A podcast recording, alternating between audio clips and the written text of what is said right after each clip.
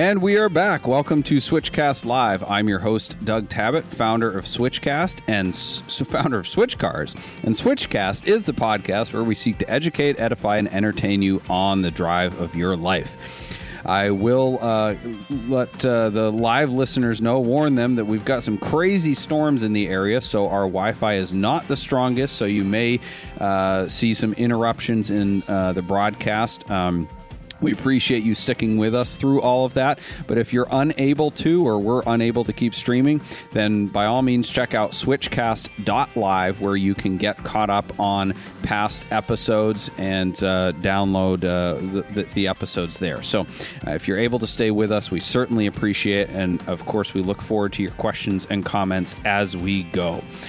Uh, we are catching up on transport issues and how to best transport your car. I know we promised that for a couple weeks. We had a special guest come in, Jay Roberts, and uh, then I was out of commission last week dealing with some uh, uh some throat issues. We'll say, I guess so wasn't able to, to run the podcast but anyway so it's a we'll say it's highly anticipated episode uh, we told you all the horror stories of, of uh, transportation gone wrong last time and now we're going to deal with uh, some of the underlying issues of the transport industry and how to avoid those issues how to pick a good transporter and make sure your car gets there safely.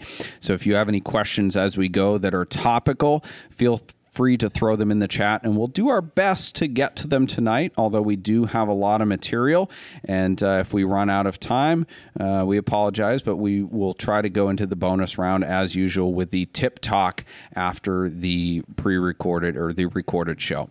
Speaking of pre-recorded, next week will be a pre-recorded show. We've got Bert Davidson from Cheddar Auto talking about uh, how best to maximize value when you sell your car. Some strategies there. It's a great episode episode. I know, not because I'm Nostradamus, but because we already recorded it tonight. So. It's a good one. Stay tuned. It's a good one.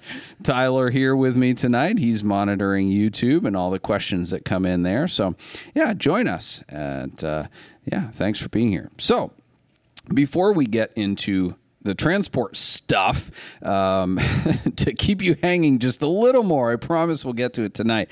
But uh, I wanted to catch up on a few different news items and things that we've talked about over past episodes that need kind of wrapped up. Um, the the first one I was pretty excited to see Patrick Dempsey's ex Porsche GT3 RS up for sale again. It's a 2007 black with orange graphics GT3 RS. And uh, there's lots of pictures of him online driving it around. In fact, he even pulled the front lip off of it to drive it around LA and like not get it scratched up. Nice. My friggin' hero. Yeah.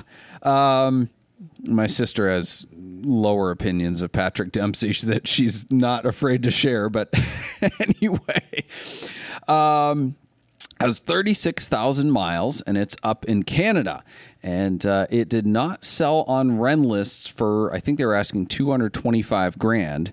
So it's going to Bring a Trailer. So I, I guess they were McDreaming with their asking price.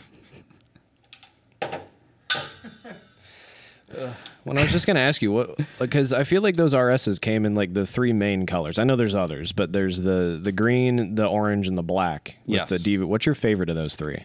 Mm. You pumpkin guy?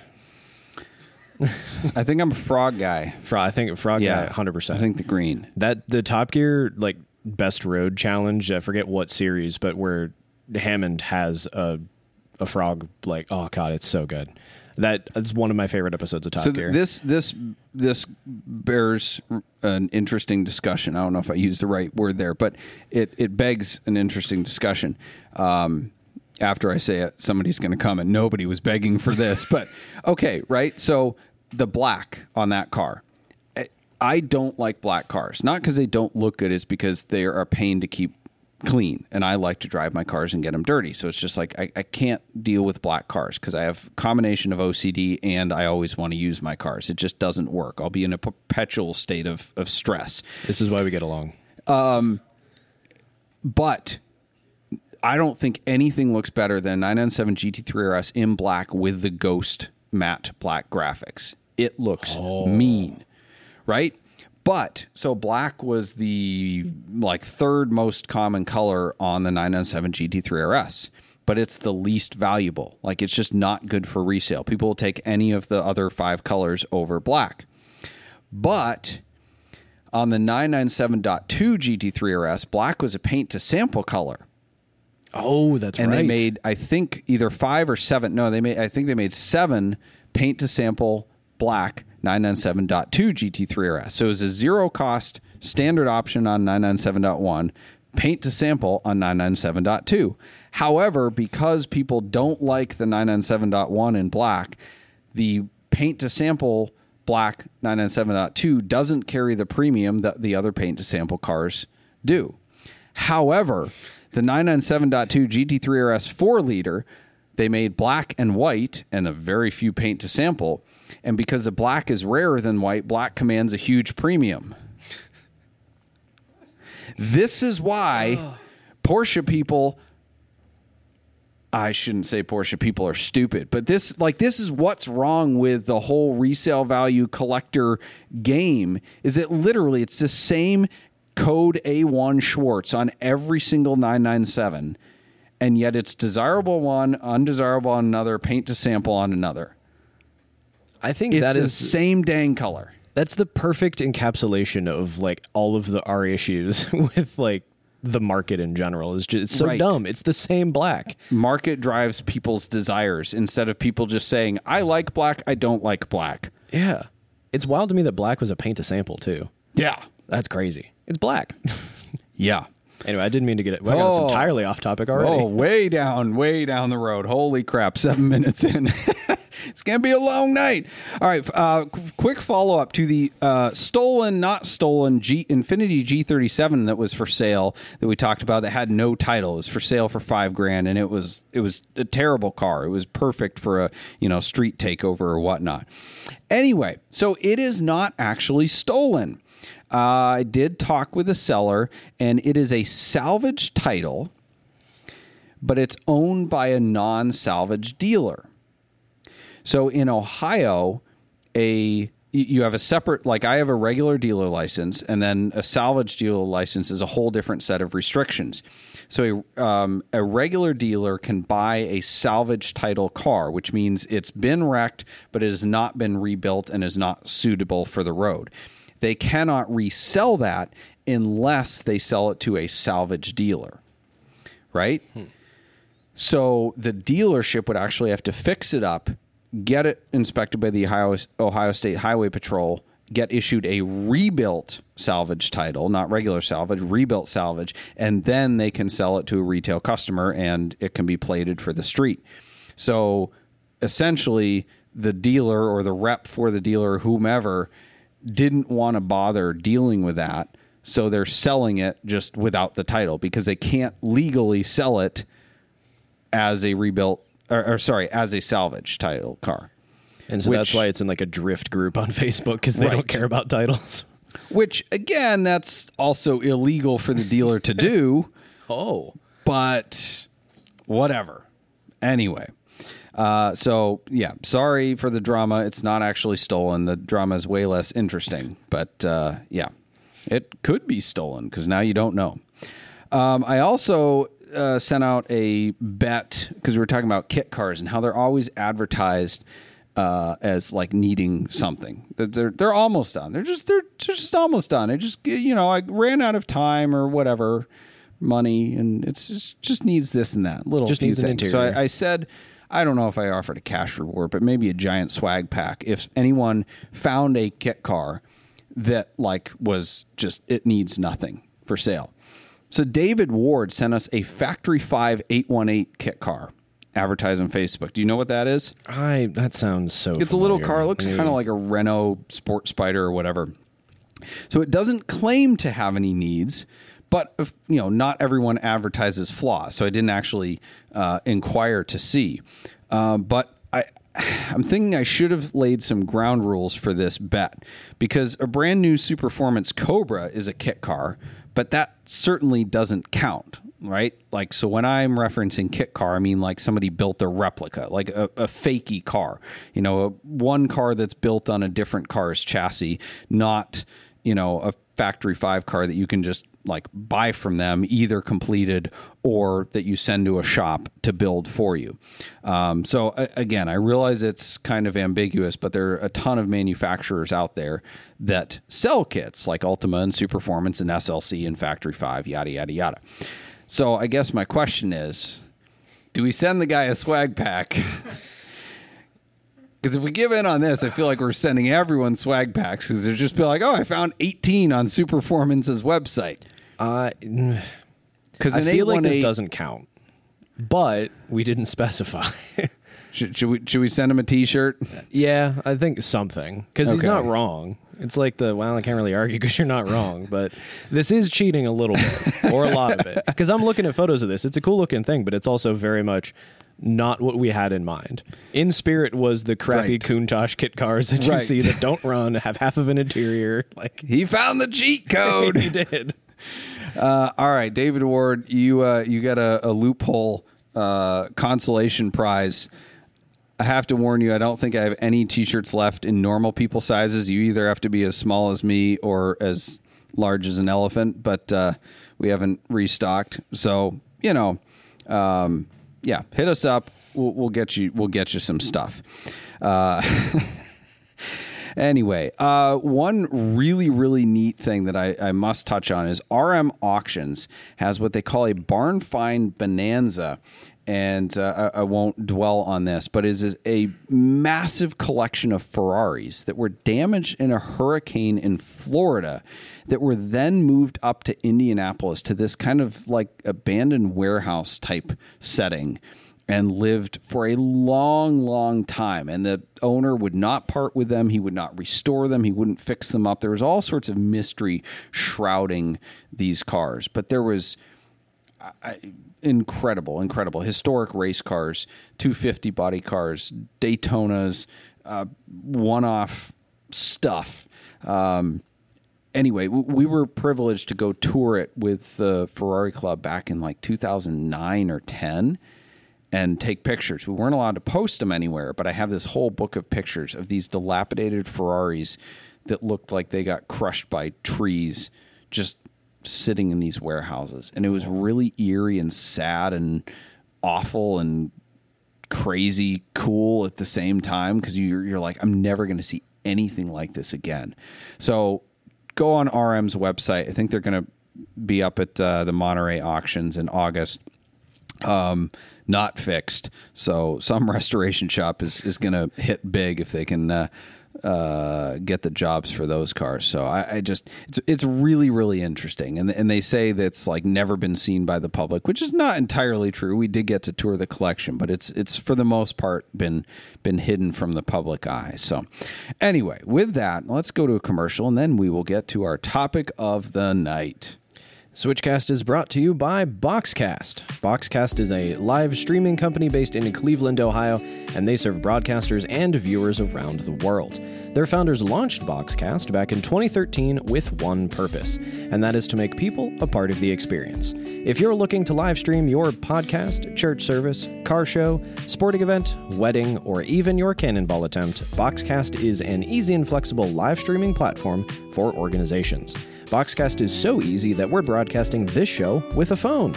So head on over to switchcars.com slash boxcast for your free trial.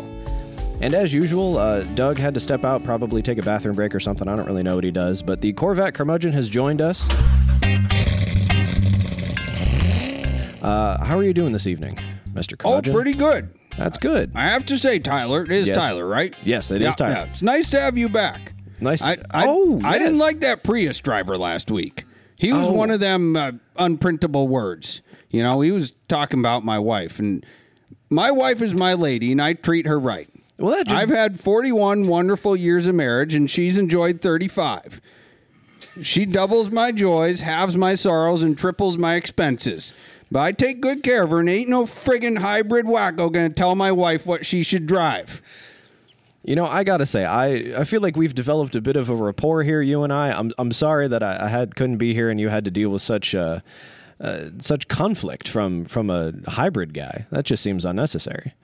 Uh, so, friggin' friggin' wackos drive them Priuses. well, we'll have to make sure that that doesn't They happen always again. blow We'll- by me in the left lane, going like sixty-five miles an hour. How fast are you going No, sixty. In your Corvette? Or Yeah. your- Oh, I mean, I rarely drive it on the highway, but when I do, I'm in the center lane, going the speed limit or less. Gotcha. Well, that's about what I expected. We don't need to dwell on that. Speaking of driving on the highway, though, uh, so uh, Doug, myself, and a few others recently uh, went to the Pittsburgh Vintage Grand Prix. Have you heard of it? Yeah. Oh yeah. I was Have there. you? Uh, you were there? oh yeah. Ooh, it was a good nice. time. It was a good time. There's a massive Corvette section in the, the show field on Saturday. Yeah, I didn't like it. I mean, they were parked on a steep hill, though. You know, I had to walk up that a few times. It Wait, was, your car was there? no, Oh, okay. I was no. gonna say I there, there was a it. chance of rain, so I didn't. Nope, didn't take it. Did you uh, Did you enjoy what you saw in the yeah, Corvette show? it was pretty good. It was pretty good. Yeah. Did yeah. you have like a favorite, like uh, something that really? And it doesn't have to be a No, Corvette. mine wasn't there. Oh, okay, okay. Uh huh. Uh huh.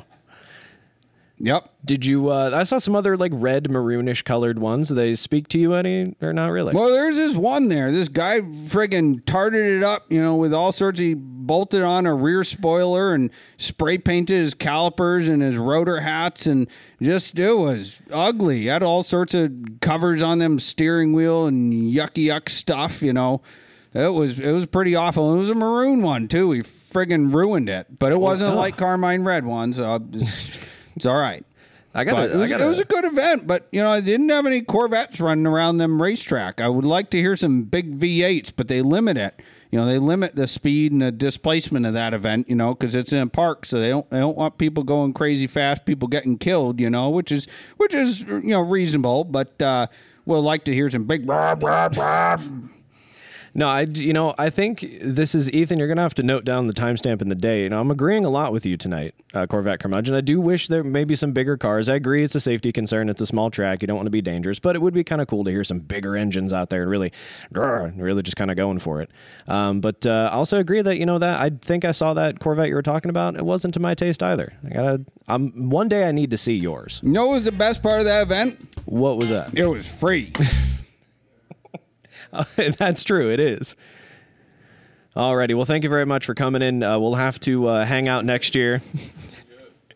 Uh, when you go, and uh, that was the Corvette Curmudgeon, everybody. Brought to you unwittingly by the Corvette Buy Sold Trade Group on Facebook, your source for cranky boomers, overpriced Corvettes, and reinforced stereotypes. Do you do you watch, I have yet do you to- watch King of the Hill? Have you ever seen that? I have seen Did that, you know yeah. Boomhauer, the guy who just that was what he went on like a one minute long rant there, and I, I completely didn't understand like the second half of it. And I was like, this is Boomhauer. I really All enjoyed that. Was That was good. I have yet to break, but I almost That was got good. myself You that pulled time. through. You pulled through. ooh, welcome back, uh, Doug. I'm gonna need a minute. Have we asked the People Corvette listening are curmudgeon? like, he's not that funny. no, you got to. You had Listen, do that. nobody is as funny in my own mind as myself. Have we asked him about ceramic coating? If he's ever ceramic coated his? No, we can uh, we can ask him that in the future, though. well, yeah, he's he's gone now. I Yeah, mean, he's he's already. I heard him rumble away. He's going to go, you know, five miles an hour under on the way back home. Can't say he peeled out because I don't. Yeah. I don't think he did. And with all the ra- all the storms we had tonight, there's no way he Yeah, was driving this. my bad. man's my man's not out of first yet. But boy, he doesn't waste time getting out of here Yeah, when he's that's done. right. He's No, like, yeah. gotta go. He's got to catch Jeopardy. oh darn it, he missed it. oh man! All right, so transportation, the, the much anticipated. Uh, I don't even remember what we talked about last time. Horror stories, but anyway, okay. So the reason all these horror stories happen, there's a fundamental issue with the industry, and it is this: it's a race to the bottom with very little oversight. Dealers, brokers, and transporters are all to blame. Um, I feel like there's a separate how-to episode just for dealers um, because there's you know dealers use a, a online booking system, but you know we'll cover some of those tonight, but they don't. I guess most of them don't apply to uh, regular customers. Uh, booking transport because with dealers we know how to find the transporters it's a matter of whether or not we use our judgment to book the right ones whereas with consumers it's very very difficult to find the transporters um, and speaking of dealers, I mean, just last week, a friend of mine in the business had their car stolen by a transporter. Um, and, you know, I looked up the transporter and I could see the errors made in booking the transporter. There were some red flags. And, you know, I, I don't know if he used a broker or, you know, was trying to save money or, or whatever. But um, it, either way, there was, there were some avoidable lessons there. But consumers don't necessarily have to worry about those things because they don't have the resources that dealers have. They're um, anyway. Um, so there's a fundamental issue with the industry. There's a fundamental issue with the system. Um, there's a disconnect between carriers, the owner operators, and the public, and there's no good solution yet to overcome this for either one. And that's why the market is saturated with brokers. And this wouldn't be a bad thing if they didn't all suck so badly. Right? So if you search online for a transport company, 9 out of 10 times the results on the search engine are finding a broker. And they build their websites to make them appear like a transportation company or, you know, a big company. Uh, it's very difficult to tell just from their websites, um, but most of them are still brokers. And it, even if you search UShip, uh, a lot of the results are brokers. And my goodness, if you uh, the number of texts and emails and stuff you'll get, like you will just get absolutely blown up if you um, go on UShip and put in your information. All the brokers will just, oh my gosh, they will call you nonstop.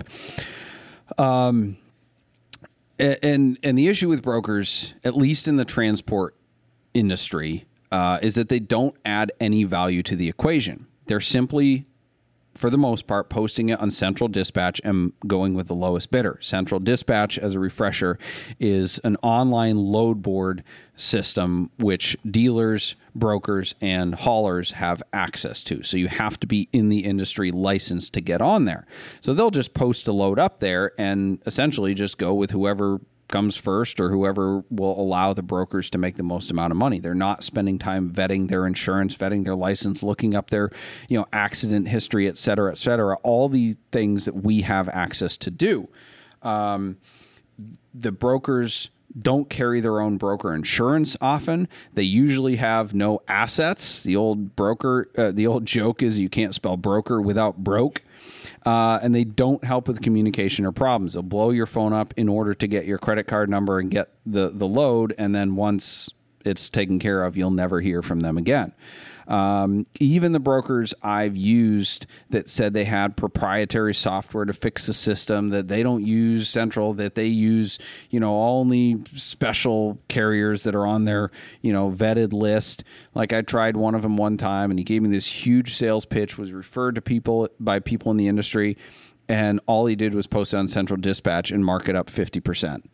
And I'm like, I can I can see what you did. I'm on Central Dispatch. Like you gave me this big sales pitch and then you did everything that I didn't want you to do. So, um, so trying to solve these issues, there's a twofold strategy, and, and whether you're shipping open or enclosed is a totally different strategy. Um, so with open transport, it's a little more difficult because there is not enough money in it typically for these companies to actually care about marketing to the general public because the the price per load is so much lower. Um, so the open transport companies are, are, the good ones are getting contracts with manufacturers to just haul big loads all at once.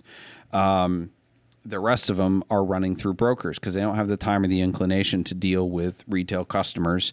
Um, let's be honest, you know, as customers, we can be a little bit of a pain. We want tracking on our cars, we want daily updates, and, and the trucking companies just don't want to deal with that.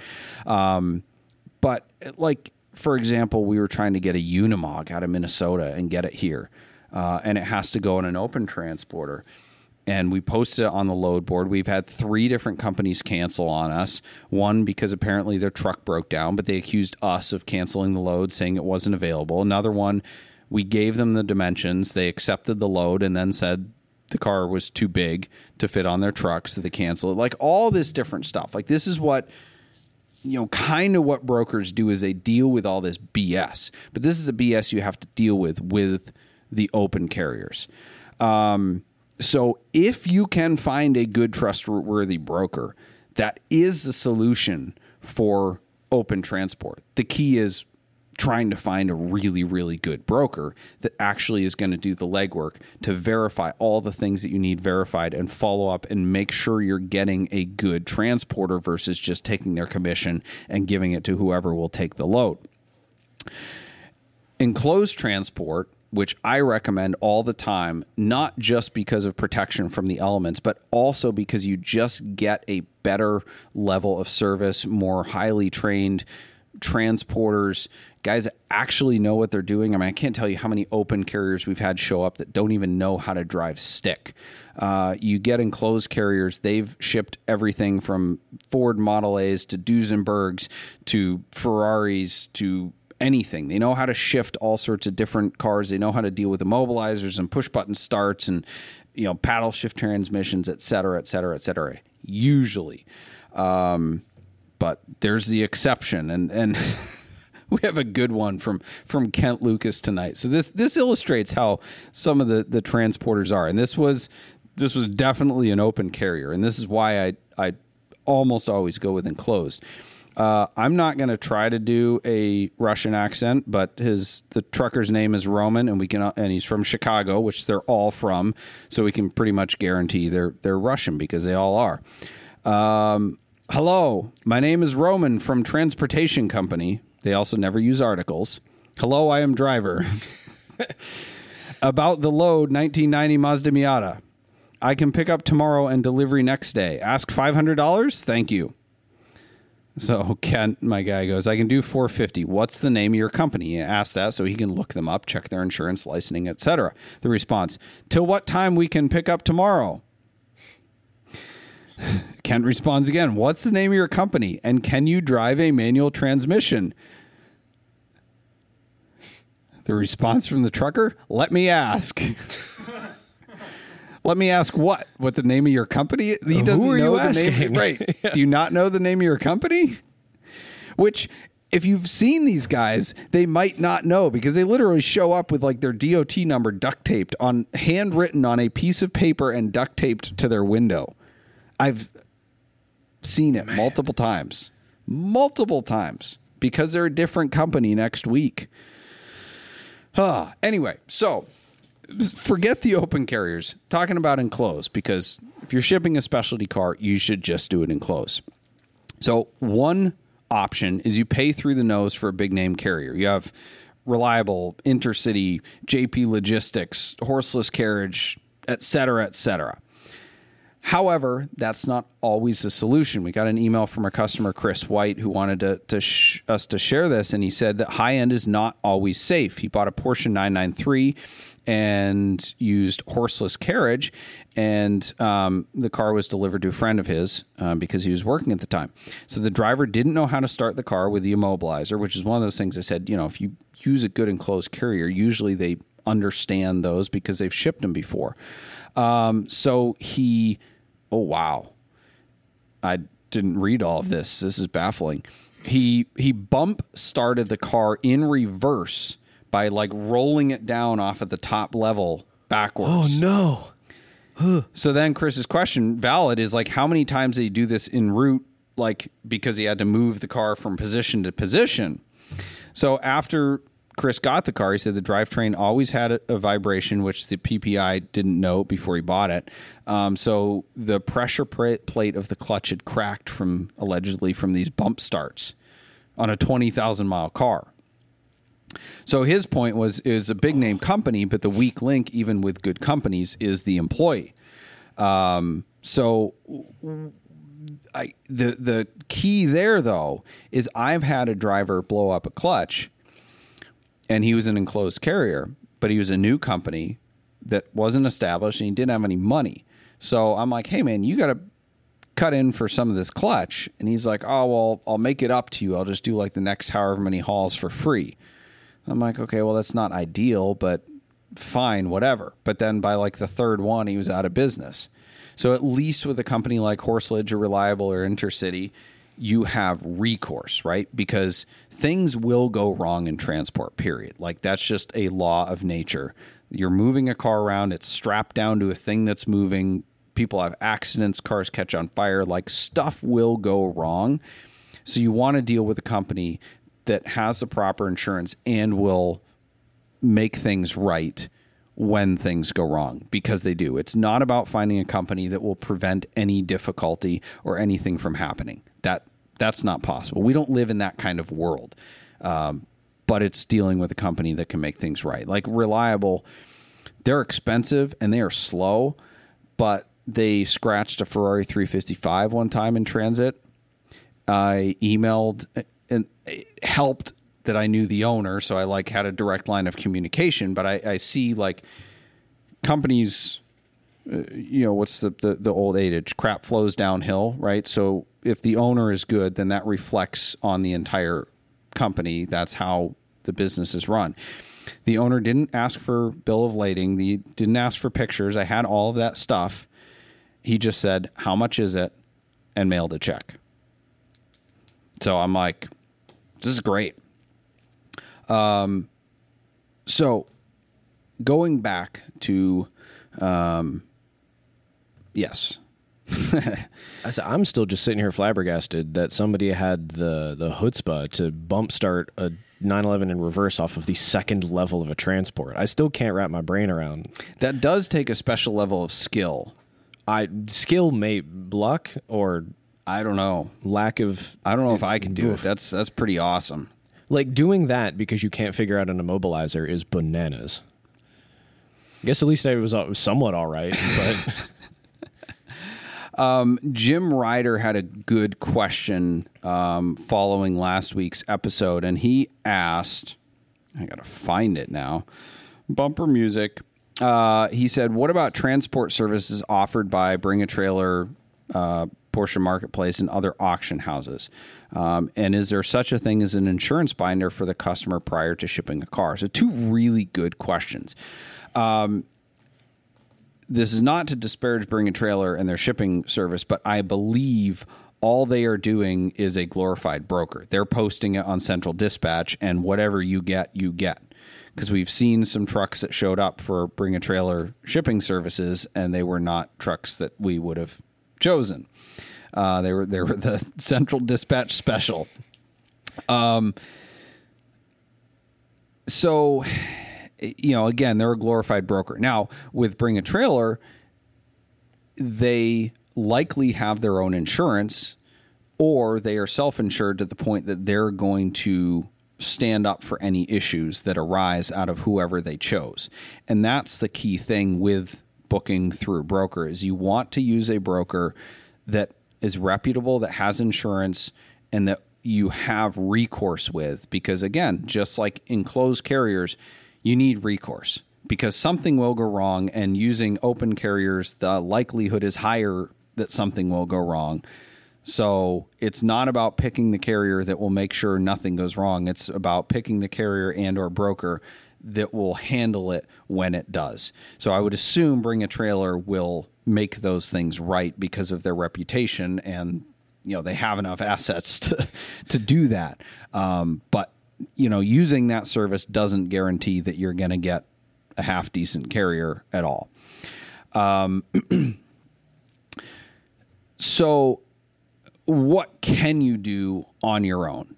Um, one is become a detective. If you're using a broker, require that they give you the name of the transport company that they chose. Brokers do not like transparency. You don't have to ask them how much money they're making, whatever. Just be like, hey, give me their information. Uh, you there's tons of resources out there that you can use if you know how to use them.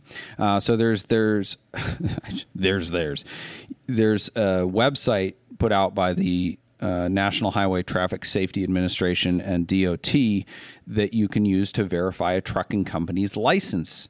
Uh, you can also request a copy from the company of their insurance certificate. Um, you can Google them figure out how long they've been in business. It's unlikely that you'll find any reviews because, again, these companies are not customer facing. They don't care about their online presence. But there's plenty of regulation on that industry to the point that you can literally look up and see how many uh, inspections they've had uh, by the DOT, how many inspections they failed, how many crashes they've had. Um, whether or not their insurance is current or pending cancellation. Like all of this stuff is available to the public. You just have to do some digging. So if you use a broker, get the actual transport company's name that they have you know subcontracted with to ship your vehicle. Uh, the, the websites are safer.mf no sorry safer.fmcsa.com dot.gov. And also another good website is quicktransportsolutions.com. I will see if Ethan can put those links in the description there of the podcast. Um, in terms of, of covering your butt, and that's a lot of what it is, right? It's the CYA section. Uh, you want to get a bill of lading from pickup and photos. A lot of companies now will take photos and video at the the point of pickup. So you want to make sure you have a copy of that and one at delivery. And this is very very important because you have about 1 minute after taking delivery to make sure that your butt is covered and that you get you know any damages covered. Because if it is not on the bill of lading at delivery and it was at pickup or vice versa or it's on the car and it wasn't on the bill of lading you have to note that on the bill of lading. I am not a lawyer. I just have experience with this. And if you sign that bill of lading saying yep no damages we're good and then a day later say oh they wrecked my car. Too bad so sad. Right take photos of it at that point, and if it's really, really bad, just friggin' refuse delivery. Document everything and say, I'm not signing off on this. Now, there are transport companies, I've seen it firsthand, I've heard about it. The drivers will pressure you if you have a crappy transport company to not mark that stuff down they will push you around, not physically necessarily, but they will say, "No, no, no, don't put that down. No, no, no, I'm it's we'll take care of it or whatever," or they'll just hustle you and try to not make you mark it down. You have to protect yourselves. You have to protect yourselves. It is you versus the driver, unfortunately, if there's a problem. And it sucks because it may reflect back on them, but if they damaged it, it should. Um, Another thing is make sure you are insured, right? So the trucker's insurance might not be enough to cover your car. You need to check with your insurance company to see if they will cover it in transport. Now, a fair number of companies will. However, I remember that there's this thing called the care and custody clause in some uh, policies that basically says if a car is in somebody else's care and custody, that your policy is not going to cover it. Now, what does that mean? If you let your friend drive it, is that care and custody? No. Uh, again, this is not like uh, foolproof uh, advice or whatever, but this is just stuff I remember from discussions that care and custody in one policy was defined as the wheels are not on the ground. So essentially, anytime it's on a tow truck or in a container or anything other than being driven on the ground on which a normal policy would cover, then they're out. Right. So check your policy for things like care and custody clauses and, and check with your agent. Say, I'm shipping my car with this sketchy friggin' trucker. Are you going to cover me if things go wrong? Um, you can ask for photos of their equipment, the trucker's equipment, uh, their truck and trailer. That Good to clarify. Yep. Yes, because um, that's key, uh, and that doesn't. I mean, that doesn't mean they'll they won't lie. I've had truckers send me photos of a brand new truck, and then they show up in a totally different thing. But at least you can say like, all right, well, that's you know, you've got photo evidence. This is not the truck that you said you'd be picking it up with. Yours is held together with duct tape and, and prayers. Um, the other thing you can do is you can ask a specialty car dealer to help. And this is not an advertisement for our services because the last thing I want is for people to contact me for help with shipping. But we do it because so many people are like, I don't know what to do. Um, be a little bit careful because a lot of dealers are cheap and they try to save money to make margin on their cars. So they're always going with the cheapest carrier. But if you have a good car dealer that's booking stuff with, you know, good enclosed carriers, and maybe you can just be like, all right, you do this all the time. What the heck do I do? Uh, and finally, a don't. Don't use a friend. So many people I see are like, "Oh yeah, I bought this car. My buddy has a trailer. I'm going to have him go get it for me."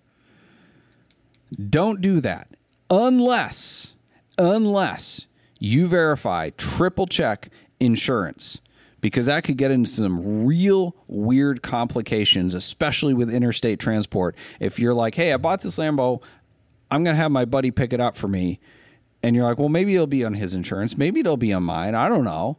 And your insurance company's like wait who transported it? Were they licensed? No. Was it your truck? No. Somebody else's. Oh well it was in their care and custody. I don't think we're going to cover that and then his insurance company is going, "Oh, you're transporting cars for somebody? Are you? Did you do it for money? Is that license? Like, I, it's just a bad.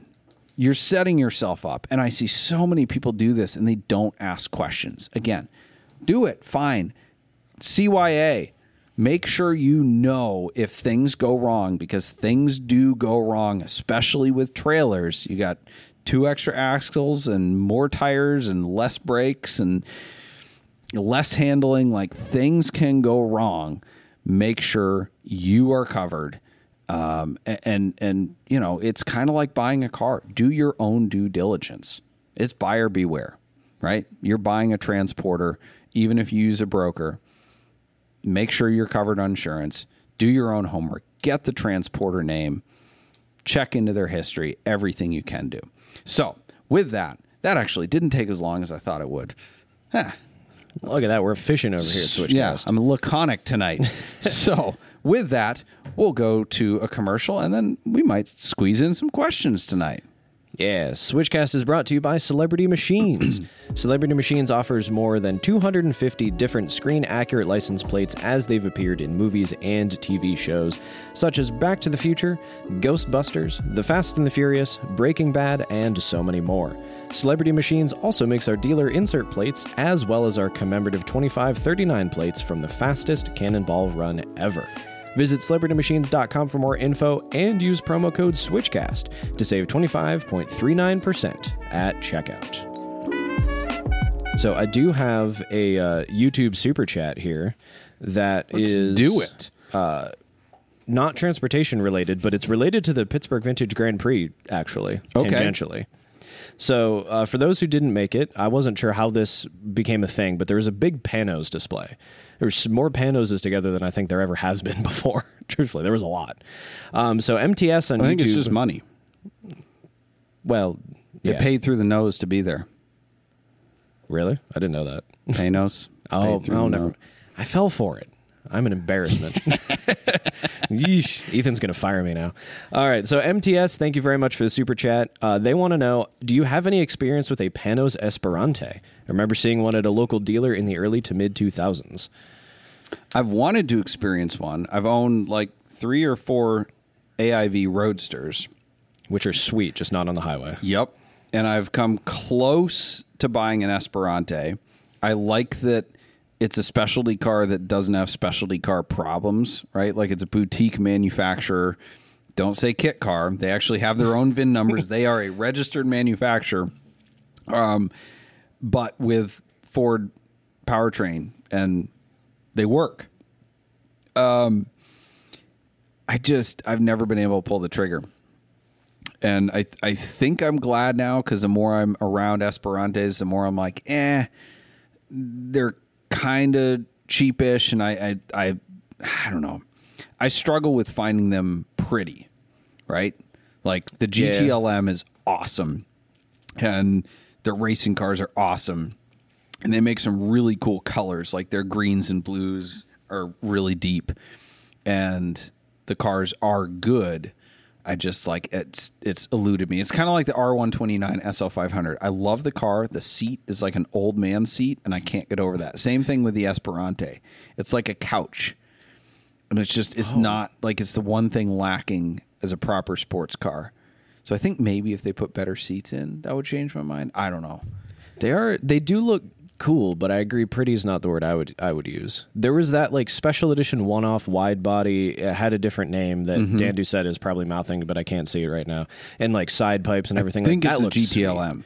Okay. It looked awesome. and it's not a special one-off. They made a number of them. Like I bid Oh, on one on Bring a Trailer, uh, or sorry, PCARMARKET, and it went for I bid to like 125 and it ended up going for 200. So I wasn't even close. But I'm like, hey, wasn't one hasn't sold in forever. Like for the right number, I'll buy this Yeah. because that you're right. The the wide body one looks amazing. So good. So I, I like them, but it, it's kind of like the Viper. Like it's just got a few quirks that I, I can't quite get over to actually put one in my garage. So I like seeing one every time I see one, but not there in terms of ownership.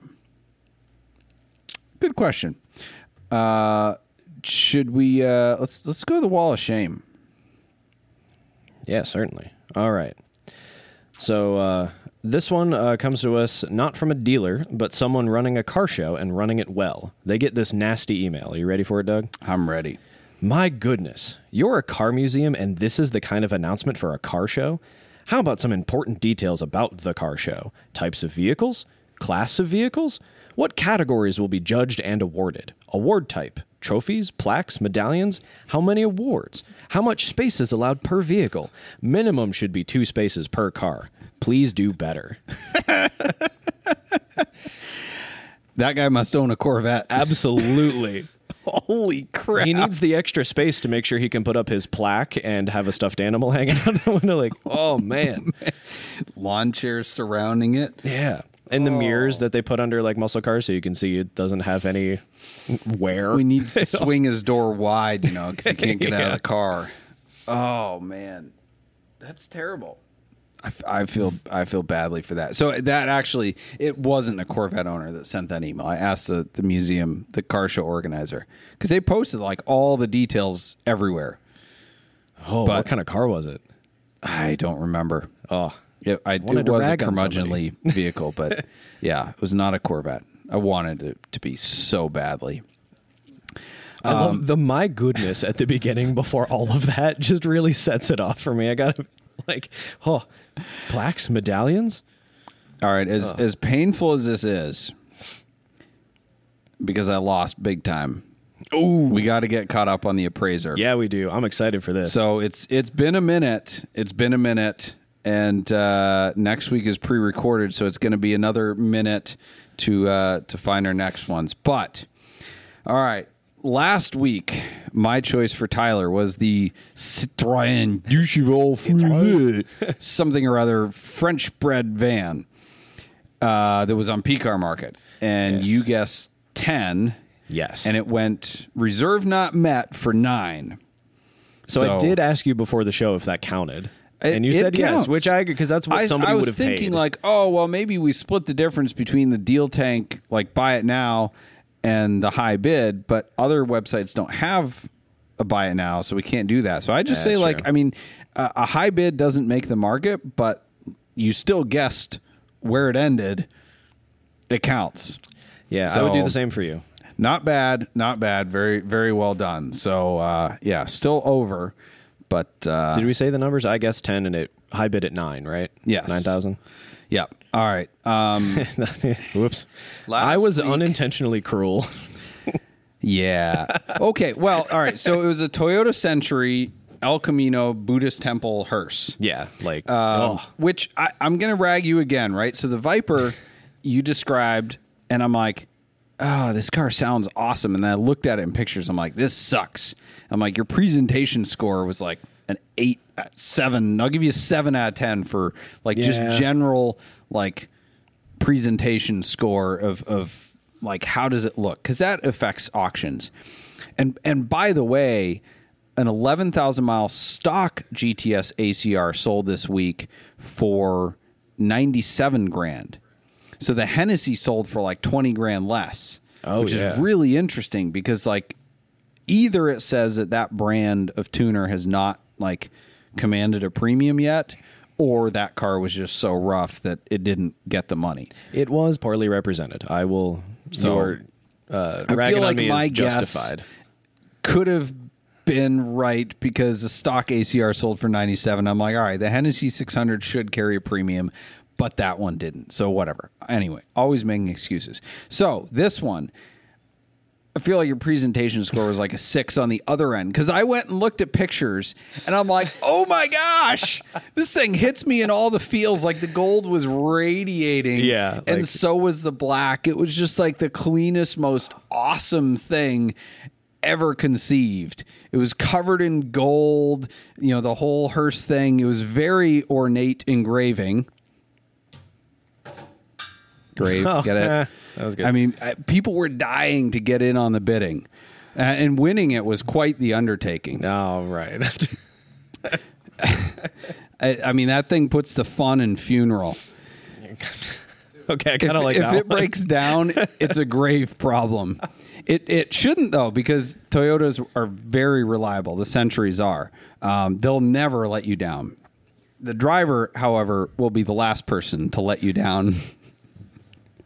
Unbelievable, really. This guy.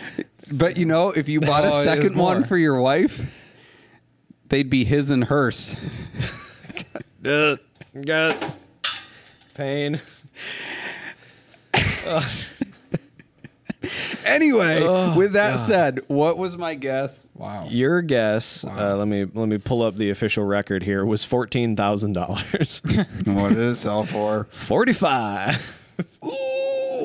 Ooh. Spicy.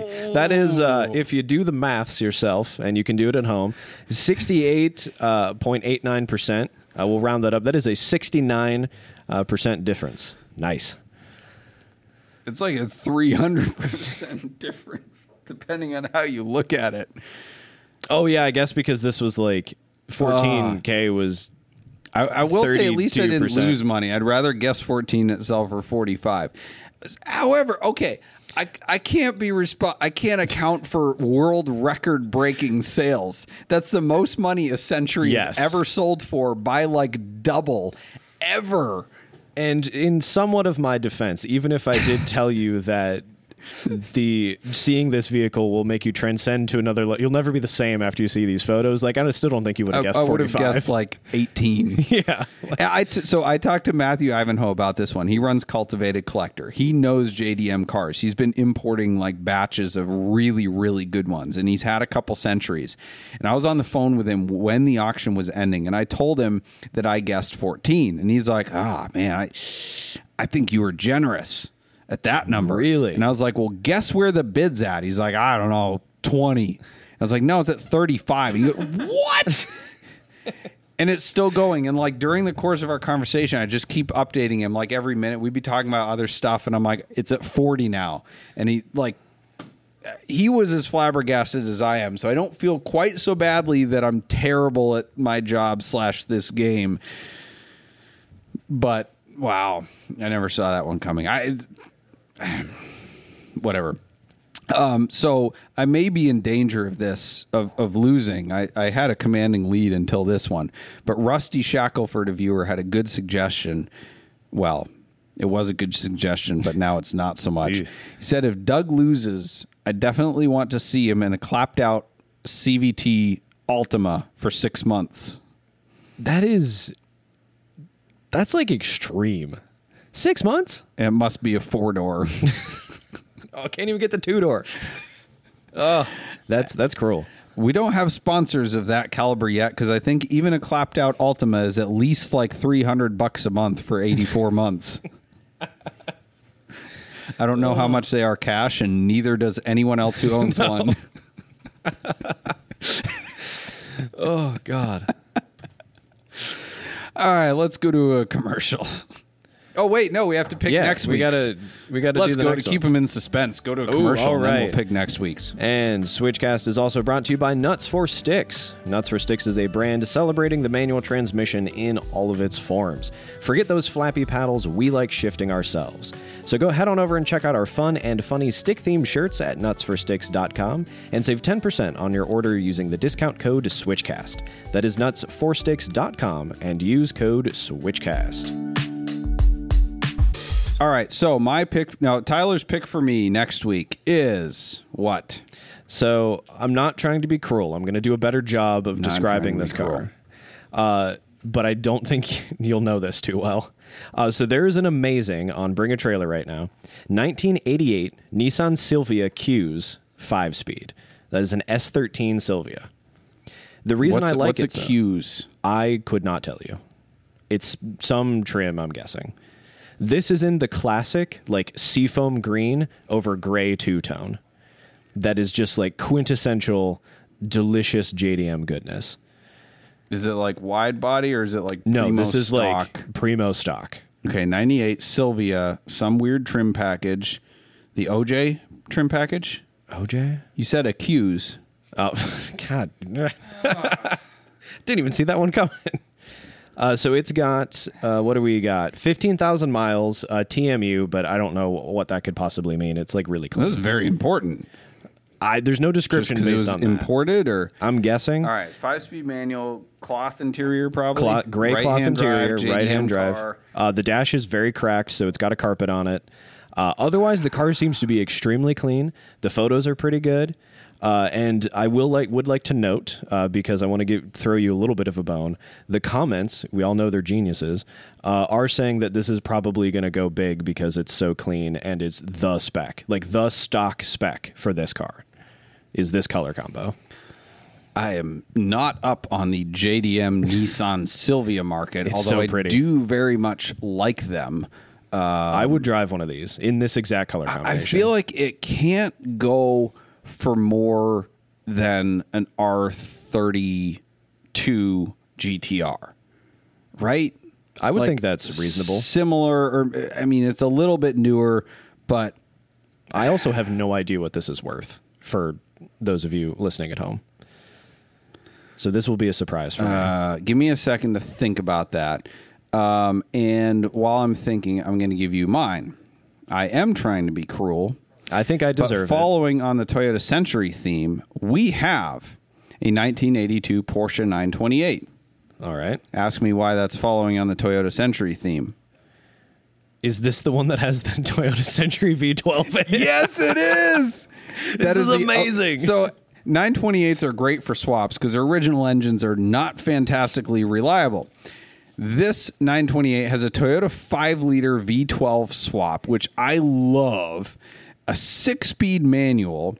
The Isn't it from a Corvette? exterior wrap is uh, matte uh, old man gold it's it's interesting and it's over like brown exter- oh sorry exterior colors platinum metallic but it's a matte finish um yeah It's so cool. it's got 102000 miles tmu i feel like there's not much to Yeah, describe about it it's a friggin' matters. v12 century swapped wrapped in gold 928 with a six speed and a lot of miles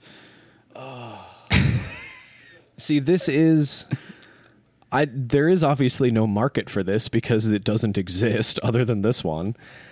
Uh I feel like it's amazing. This is super cool. But it's also a very niche market. It has to be. Like it's still an old 928 at the end of the day. An old 928 with a ton of miles. But it's really cool. Didn't they have to make a custom hood for it to like give space for the yes engine? So yes like they oh, did it's uh, all right. This is cruel, actually. I should have thought to do it to you. uh, I'll say fifteen grand. I don't know how I feel about that, but I keep coming back to fifteen grand. oh no, is it already above that? No. Current high bid is 15 grand although Crap. it ends in less than 24 hours so at least it's not above that you would have looked real stupid Oh god. okay i'm sorry i had to look up the silvia did you tell me it was a 1998 I said eighty-eight. okay i heard 1998 it's a very good thing i looked it up because i was under the impression it was a 98 and i was like Oh, thinking of the, the newer body silvia Have you seen one of these before? Like these are sweet. Uh, yeah, no, I have, I have. Um, they are sweet. I'd rather have the the newer model. I like the updated styling, but man, um, The color combo is really what just got me. This is the perfect Sure. color for this car. I'm gonna go with like twenty two grand. That's big. That's big for those. It's a lot of money. I It is, think. but I feel like this could probably get there. Considering how, cl- other than the dash, it seems really clean, and the photos are good enough. They're not Toyota Century Hearse levels of change my life, but Good enough. All Although right. there's a lot of shadows. Sure. 21, final answer. All right. 21. All right, you're at in. 15. I'm at 21. No, I'm at 20. What'd you? I said you misheard 1998. I said 20. It's all good. Yes. No, you said 15. Mhm. Sorry, it's on the internet. People know. Ah, I don't know about that. Anyone in the comments, did Tyler say 20 grand? Tyler did not say 20 grand. All righty then. I do have. Uh, let me squeeze in a super chat here. Yep. If that's all right. From Jeremiah Johnson. Thank you very much. Uh, Doug, if I owned a 2004 Outback and a 2001 Legacy, in all caps, should I complete the collection with a Subaru Baja? Yes, of course. I think the Baja's the most exciting one out of all of those. What do you got against the legacy? No, Legacies are, well, it depends on which Legacy. I love the Baja. Baja's it's sweet. so odd and cool at the same time. Get it in yellow with the bed cap. so good. Yes. You have to get bumper stickers though, multiple. You need We should send him some bumper stickers if he doesn't have enough. I don't have any like Joe Biden or Greenpeace bumper stickers or whatever. I feel like those are the stereotypical Subaru owner ones, but I could send him some other ones. Do you have a coexist one? I might have. I Guarantee outfitted- you, with two Subarus, Jeremiah's got at least 10 of those. Coexist. Do you live in Vermont, Jeremiah? Oh, all right. Let us let us go to the shrewd negotiator. This is a Facebook Marketplace listing on the Porsche 911 buy and sell page. All right, they got some. It's got a paragraph here. All right. If you're a serious buyer, I don't want you to miss the opportunity to buy this car. However, please note that no questions will be answered until Monday, July 31st. All interested parties will receive a link with additional information then. The 997 is the last true analog 911 and is highly sought after by Porsche purists and enthusiasts. Owned since 2008, this spectacular Porsche Carrera has been part of the family jewels saw its drivers saw its drivers education events and i'm sad to let it go if the ad is up you still have a chance to make an offer i will keep live for a few days and will choose the buyer with the best terms that means no tire kickers no lowball offer nor creative deals will be considered we may request proof of funds to arrange for inspection at buyer's expense no joy rides That's all the info on the car, by the way. Was there there any- was no VIN number. I think there was mileage, and that was it. how many photos were there Like 10. That this seems okay. I'm gonna. I'm a Porsche guy. I love Porsche. This seems like a lot for a 997. Yeah, I mean, it was guards red. Oh, even worse. Sorry. I mean, yeah, that is definitely a desirable Rare. color. Well, it- it- okay. So I'll give this guy a wee tiny bit of credit, even though I we all made fun of him. He got dragged in the comments. So I just responded like, "Do I need to show you a screenshot of my bank account to get the VIN number?" Um, this would be somewhat acceptable if it was like slightly less aggressive tone and you had given like VIN number, service history, all the pertinent information. Like this is the info you need to make a decision. I'm out of town. I'm not going to deal with tire kickers. I'm not going to answer a bunch of stupid questions and like just make me an offer based on all the information you have because that's all the information you need. But like literally that was the entire ad. There was no information about whether or not it was original paint or what service history. And I don't think the interior photos even showed which seats it had, which people are terrible at doing, by the way. They show pictures of the dash and the steering wheel and all that. And I'm like, what? Does it have the bucket seats or base or like, I don't even know. So yeah, it's that's a very interesting tact to take with this, uh, making buyers beg and plead for you with you just to get information on a car, and it backfired huge. Yeah, on the this whole guy. you'll receive a link with more information then is like Yeah, ridiculous. get in line. Yeah. send me proof of funds, and then I'll send you 997. information. Yeah, it's it's a little bit. Uh, it, it goes back to my whole thing about you know Porsche people are Corvette curmudgeons with more money. yeah, no, it's so true. All right. Well, let uh, it is that time. So let's get to the props and flops brought to us by Switch Cars. Switch Cars is the enthusiast dealership where we buy, sell, consign, service, and store only cars that we like ourselves. So check out our handpicked inventory at switchcars.com. And our pick of the week from Switch Cars inventory is chosen by me actually. Yes. Uh, so I haven't seen it. I'm gonna have to get eyes on this. But you have a what? Is it like a two, early 2000s? 99. Is it? Oh, it's a 99. Mm-hmm. Uh, so a Mark One 996 silver on the outside. I'm serving like, uh, oh god, what's Arctic. the silver? Arctic silver. But it's got nephrite green interior. Mm. Oh my goodness, I, I kind of want it. Does it have full leather? Mm-hmm. Oh my oof. Pop quiz. Oh, yes. What does n- niphrite mean? Oh, I have no idea. I know. Me neither. I guarantee you, anyone like you pull 300 Porsche people, they won't know what it ah, is. Oh, but either. it's- oh, we it throw looks- around these terms, and we're like, "Yeah, Uh, yeah." It's the name of the color. That's all I know. At least I'm ah. not pronouncing the German. I don't, how do you but- pronounce nephrite in German? I don't know. Nephrite grun. Grunt, yeah. But it's like the opposite of my car. Somebody got after me on a satire video because I pronounced grun wrong. Like, and I'm like, uh, I on purpose. I Yeah. did on purpose. Those satire videos, man, the comments are just a dumpster fire of people get it. not That engagement, awesome. though. It no, it's yeah, well, yes, absolutely, and it's so fun to watch unfold. And then Doug gets in there and like stirs the pot a little bit, and it's even better. It's so good. Well, didn't you have a bunch on the 944 one when you kept saying Porsche? And then in the edit, it was like clearly, call, every time you said it, it flashed that up. wasn't a with, like- 944, was it? It was. It was. the spray paint and purple Yeah. 944. Oh, it's the yeah. Mako special. That's yeah. right. That's right. Yeah. and like people still just didn't get it over the Yeah. Yeah, that was a good one. So with that, we're going to do the flops and props of the week. The flop of the week is me for just screwing up this whole podcast.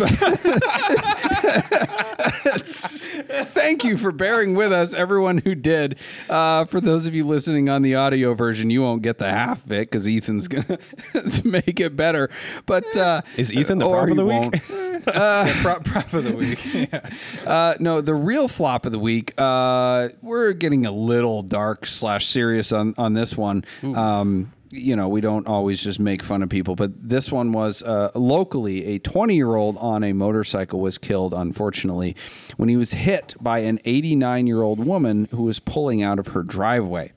Now, this was one rare instance where speed was not a factor, even though you know the the media and insurance companies and police love to say that speed's a factor and everything. But um, it it it is unfortunate and terrible. But the first thing my wife said when she saw this is like, when are we going to start requiring tests for old people?